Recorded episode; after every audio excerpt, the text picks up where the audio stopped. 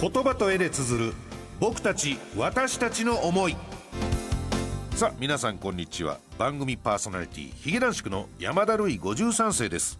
この番組は言葉と絵で綴る僕たち私たちの思い、11月23日勤労感謝の日に YouTube による生配信で行われた内閣府認定公益財団法人子ども教育支援財団主催第2回子ども作文コンクール並びに2020年度環境教育ポスター公募展のオンライン表彰式の模様をお送りします。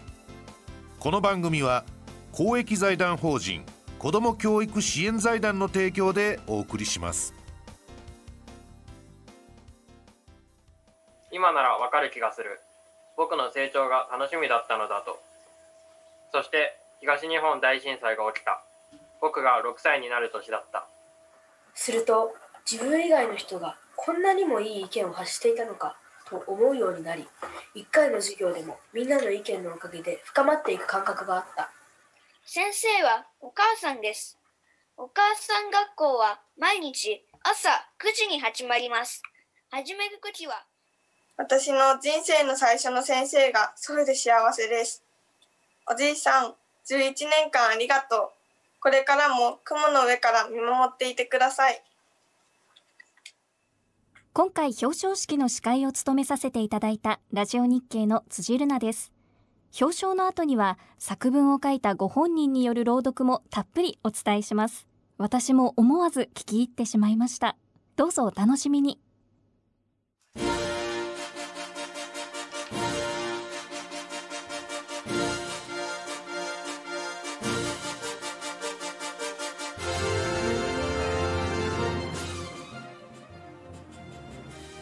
ただいまより内閣府認定公益財団法人子ども教育支援財団主催第2回子ども作文コンクールのオンライン表彰式を始めさせていただきます。受賞者の皆様、保護者の皆様、ご入賞誠におめでとうございます。楽しい表彰式になればと思いますので、どうか緊張なさらずリラックスしてお過ごしください。さあ改めまして皆さんこんにちは。番組パーソナリティのヒゲ男爵山田るい53世です。例年であればですね、受賞者主催者の皆さんが一堂に会して行われる表彰式なんですが、今年はもう皆さん、お分かりの通り新型コロナウイルスの感染拡大を受け、オンラインによる表彰式となりました。それではまず内閣府認定公益財団法人子ども教育支援財団主催第2回子ども作文コンクールのオンライン表彰式の模様をお送りします。この作文コンクールは昨年度から始まり、今年で2回目を迎えます。今年の応募作品は一般公募で2910点の応募があり、そして厳正な審査の結果、学研賞に3名専務理事賞に1名、そして最優秀賞にあたる理事長賞に3名が選ばれました。それではこれより受賞作品の表彰に移ります。学研賞、小学1年生から3年生の部、竹熊智也さん。小学校4年生から6年生の部、安田雄心さん。はい。中学生の部、鎌田亮さんです。本日は代表して安田さんにお越しいただいております。続いて専務理事賞、愛知県の長久手市立南中学校3年佐々木優馬さん、はい、続いて子ども作文コンクール最優秀賞である理事長賞の表彰に移ります。小学1年生から3年生の部、東京都の日野市立日野第五小学校2年志賀博夢さん、はい、続きまして理事長賞、小学4年から6年生の部の表彰です。東京都の東京学芸大学附属世田谷小学校5年矢野さららさん、はい、続きまして理事長賞、中学生の部の表彰です。宮城県古川黎明中学校1年江良さくらさん、はい、以上7名の皆さんが受賞されました。おめでとうございます。はい、それでは専務理事賞受賞の愛知県長久手市立南中学校3年佐々木優馬さん、理事長賞小学1年から3年生の部受賞の東京都日野市立日野第五小学校2年志賀博夢さん、そして理事長賞小学校4年から6年生の部受賞の東京学芸大学附属世田谷小学校5年矢野さららさん、さらに理事長賞中学生の部受賞の、宮城県古川黎明中学校1年エラさくらさんの作文の朗読、順番にお聞きください。ばあちゃん先生のミニテスト、長久手市立南中学校3年佐々木優馬。福島の祖母は陽気で明るくよく笑う人だった。物心つく頃から野菜に生かし手紙を毎月送ってくれていた。その中には必ずと言っていいほどミニテストのような問題が同封されていた。メモ用紙に祖母の字である時は足し算、ある時は漢字の読み書きの問題が書いてあった。それを解いて母に丸付けをしてもらったり、次に会う時に持って行ったりするのが楽しみだった。何年も続いた祖母の問題が足し算から九九、二桁の掛け算へと進化していった。面倒じゃないのかなとも思っていた。今ならわかる気がする。僕の成長が楽しみだったのだと。そして東日本大震災が起きた。僕が6歳になる年だった。当時の僕はわけがわからないなりにも祖父母に会いに行きたかった。けれど来ちゃダメだ、幼稚園でいじめられるからと言われたそうだ。これは後から聞いた話だけれど、震災から避難した人たちに対し放射能がついているから来るなといった中傷があったらしい。しばらく経ってやっと会えた祖父母は思いのほか元気だった。街のあちこちはブルーシートで覆われ、新幹線も動いていなかったけれど、肝っ玉ばあちゃんは健在だった。海から遠いからうちはマシだ、もっともっと大変な人がいると力説していた。本当は大変だったと思う。家が壊れても、電気が止まっても、茶色い水のお風呂に入っても、こんなの大したことない。そう笑う祖母は輝いて見えた。その後もミニテストのやり取りは続いた。小学1年生になり、ランドセル姿の写真を送ると、祖母は携帯の待ち受け画面にして大変喜んでいた。ある日送られてきた箱には6年生までに習う漢字一覧のポスターが学年ごとに6枚入っていた。ばあちゃんは気が早いな、まだ2年生なのに、と思ったのを覚えている。その年の冬、祖母は亡くなった。あんなに大変な地震を乗り越えて、これからだったのに。そう思うと悔しかった。悲しくて悲しくて大泣きした。病気が進行して苦しかったはずなのに、秋の運動会に来てくれた祖母。体は病気でも心まで病気になっちゃダメ。ばあちゃんは幸せだよ。こんないい孫に恵まれて。とよく話しかけてくれた祖母。最後の最後まで元気な心を持ち続けていた祖母は、僕に勉強だけじゃなく心の在り方を教えてくれたように思う。洋室に置いてあった祖母の財布からは、僕が解答して花丸がつけてあるメモ用紙が見つかった。祖母の問題はもうないけれど、今度は自分で自分に問題を出して答えを見つけていきたい。ありがとう、ばあちゃん先生。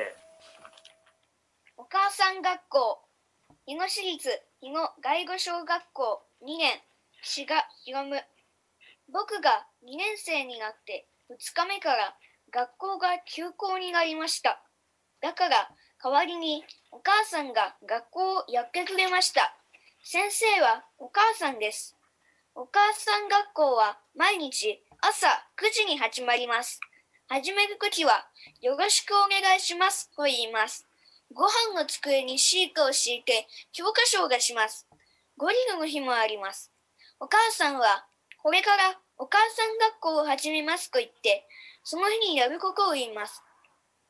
学校でやるはずだった勉強を教えてくれます。国語は新しい漢字をノートに書きます。1日に5文字ずつ覚えるので、2年生の漢字はもう少しで終わります。算数は筆算の仕方を教えてもらいました。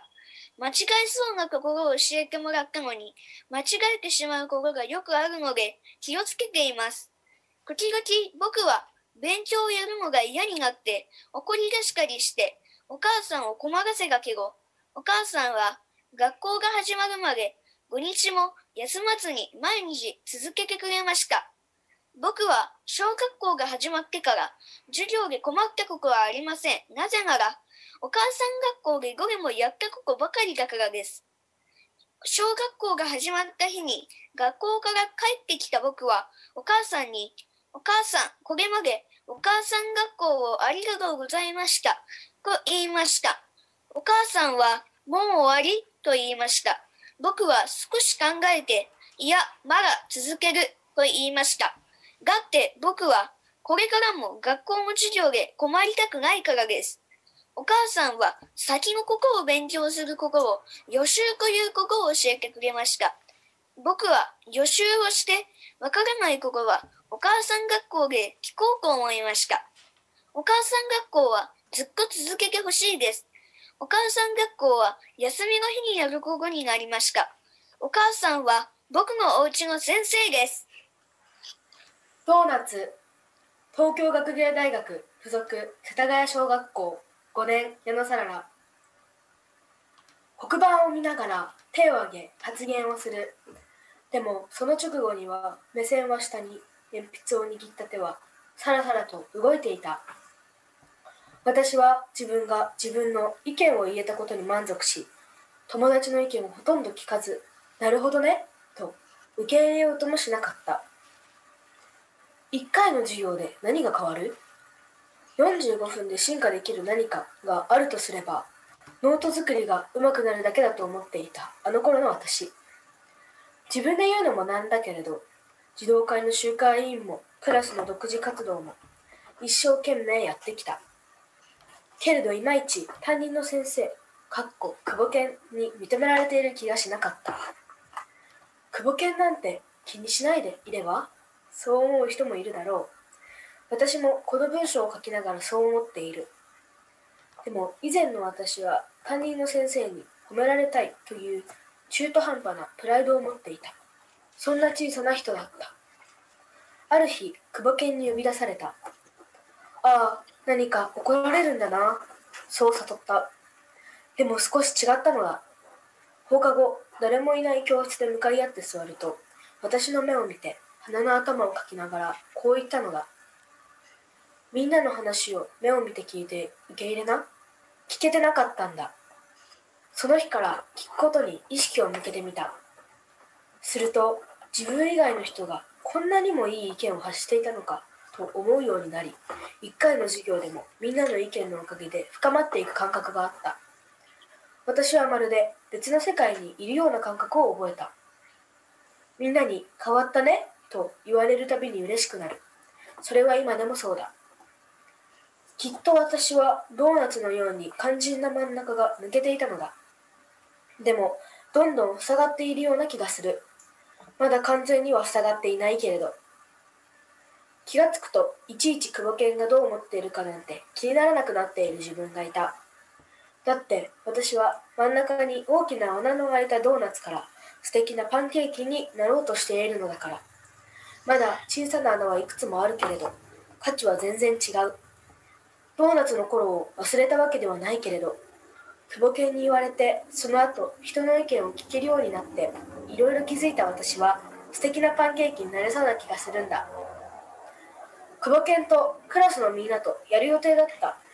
4年生最後のクラス活動、1/2成人パーティーはできなくなってしまったけれど、この1年間で気づいたことは、大人になるまでの間、私を支えてくれる気がする。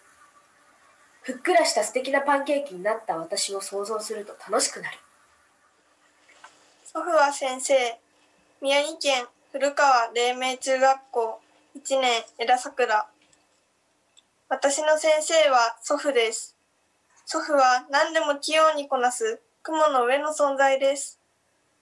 習字、生け花、造形、料理、とにかく何でも上手で、私は幼少期から一番近くで技を見てきました。常に思うことは楽しみながら挑戦する姿です。私が生まれる前は大工さんをしていました。周りの人から聞くと、この辺りでは名の知れた存在らしく、東日本大震災の地震、津波でも、祖父の建てた家は傾くことも流出することもなく、しっかりと立っていたそうです。それほど腕のいい大工さんが、私が生まれる前にあっさりと引退し、周りを驚かせたと聞きました。理由は生まれてくる私と一緒にいる時間が欲しいから。私は生まれてからずっと祖父という名の先生を独り占めにしてきました。毎日が楽しかったです。二人で墨だらけになってベニヤ板に字や絵を描いたり、海で石を拾ってきて家族の顔をペイントしたりしました。庭に咲いている花を生けてデッサンもしました。川に釣りへ行き、釣った魚をさばいて食べました。先生は大人の目線からではなく、子供の目線になって考え、教え、一緒に楽しんでくれるので、たびたび祖母に叱られることもありました。それでも先生は笑顔で私と走り回っていました。結果が目に見えて分かったのは小学校に入学した時でした。私の通知表はすべてよくできたでした。祖父はどんな時でも楽しいね、上手だね、頑張ったねと言ってくれました。その言葉を聞いて育った私は、学校の勉強も楽しくて仕方がありませんでした。祖父の友達に、おじいさんのいいところが全部似てすごいねと褒められると、とても誇らしい気持ちでした。2年前、別れは突然やってきました。祖父が病気で亡くなりました。11年間、誰よりも近くで見守りながら、教え、可愛がってくれた祖父がいなくなりました。涙が止まらない日を何日も過ごしました。まだまだ教えてほしいことも一緒に楽しみたいこともあったのに、本当に雲の上の人になってしまった先生、天国でも楽しみながらたくさんの人たちを笑顔にしていますか？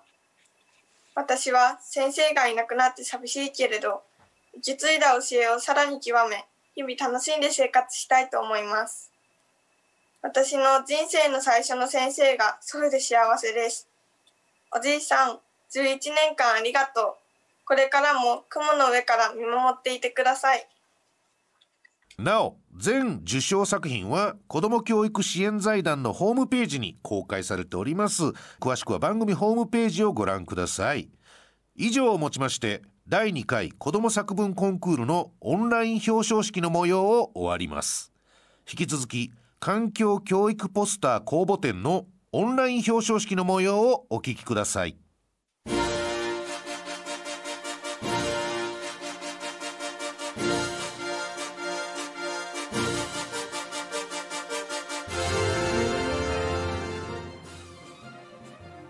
ただいまより内閣府認定公益財団法人子ども教育支援財団主催2020年度環境教育ポスター公募展のオンライン表彰式を始めさせていただきます。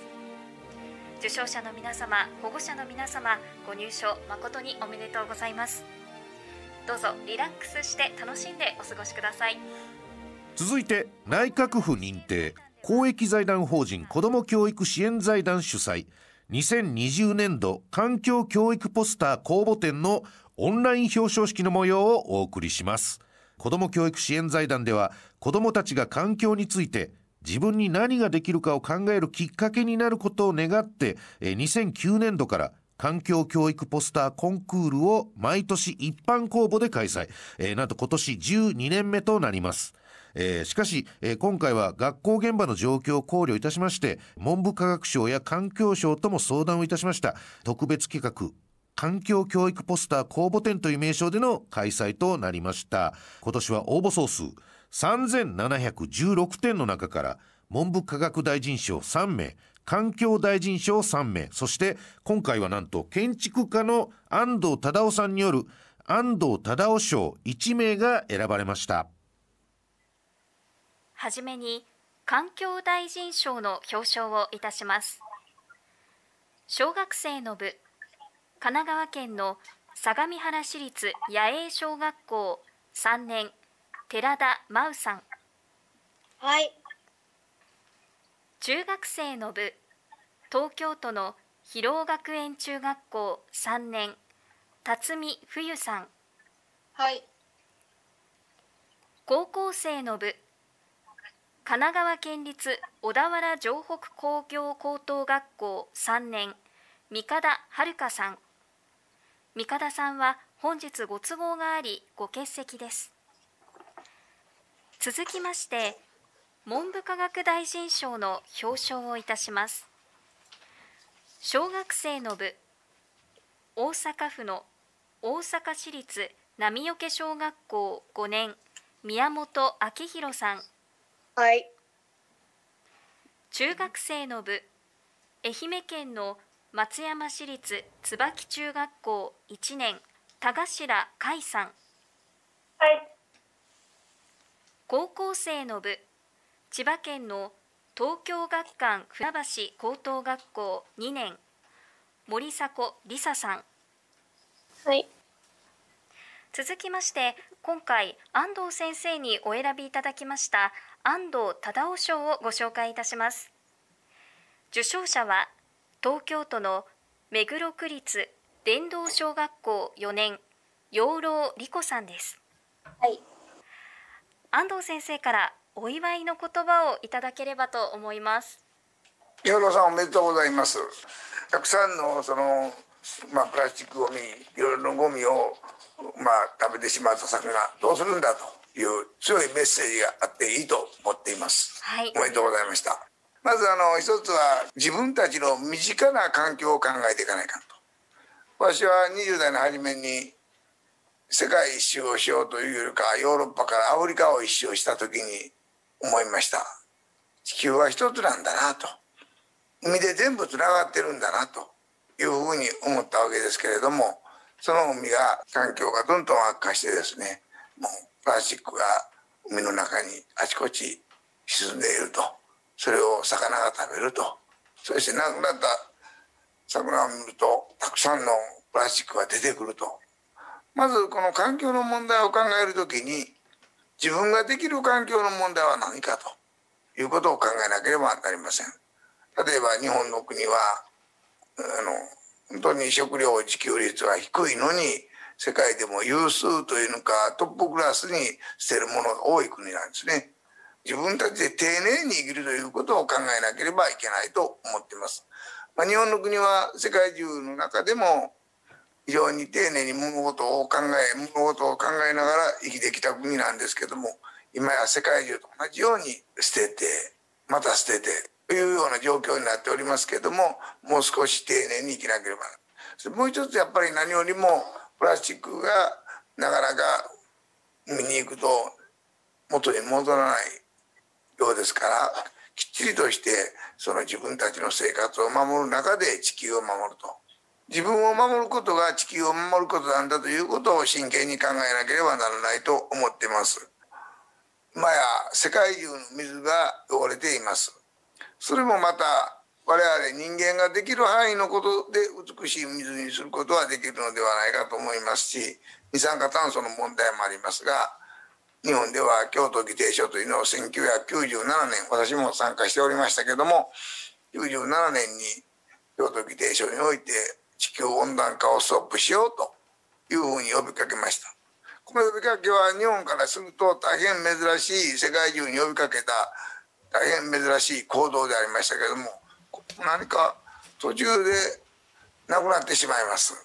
惜しいなと思ってますが、人口の問題とも関わっていますが、我々が50年ぐらい前に習った時は30億、まだまだ人口は増えて100億になります。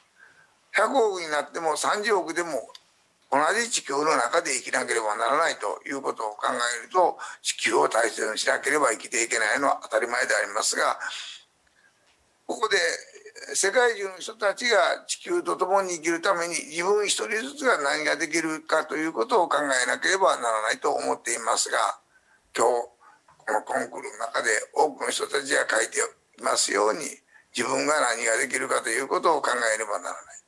もし75億もいる人口が一人ずつが地球のことを考えれば、もう少し長く地球の中で生きられるのではないかと思っています。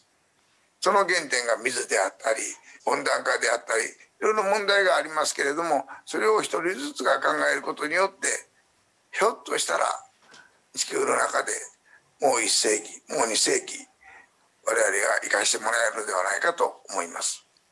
地球の中で生かしてもらっているということを真剣に考えるには、このコンクールはなかなか意義があったのではないかと思っています。以上、安藤忠雄賞をご紹介させていただきました。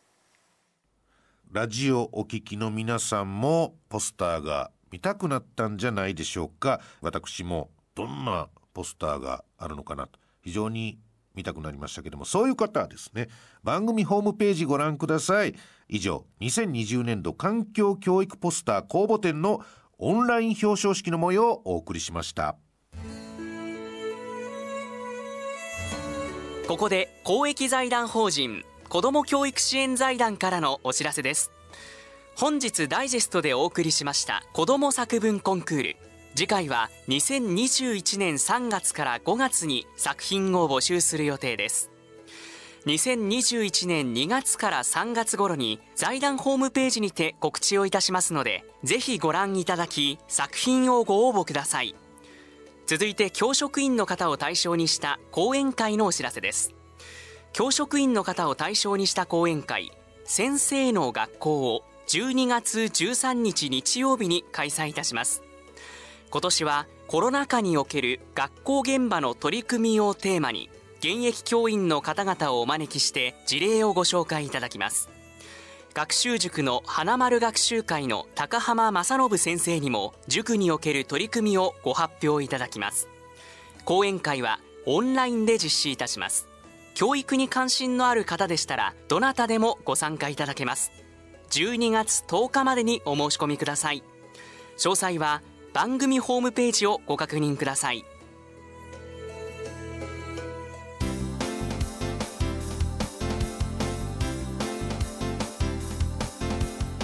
さあ、いかがだったでしょうか。子どもたちの受賞の様子をお送りしてまいりましたけど、これ番組ホームページでご覧になっていただけるということなんですが、ポスターをね拝見してるんです。これがだからすごいですね。こんなに上手に書けんのっていう作文の方も何点か私読ませていただきましたけども、これまた単純にの話なんですけど、文章うめえなっていうねぜひ皆さんも、ぜひ番組のホームページをご覧ください。楽しかった。はい、ということで、次回の子ども作文コンクールは来年の3月から5月頃に募集予定でございます。全国の小中学生の皆さんからの応募を受け付けておりますので、ラジオをお聞きの皆さん、ふるってご応募ください。ここまでのご案内はお笑いコンビヒゲ男爵の山田るい53世でした。それでは皆さん、さようなら。この番組は公益財団法人子ども教育支援財団の提供でお送りしました。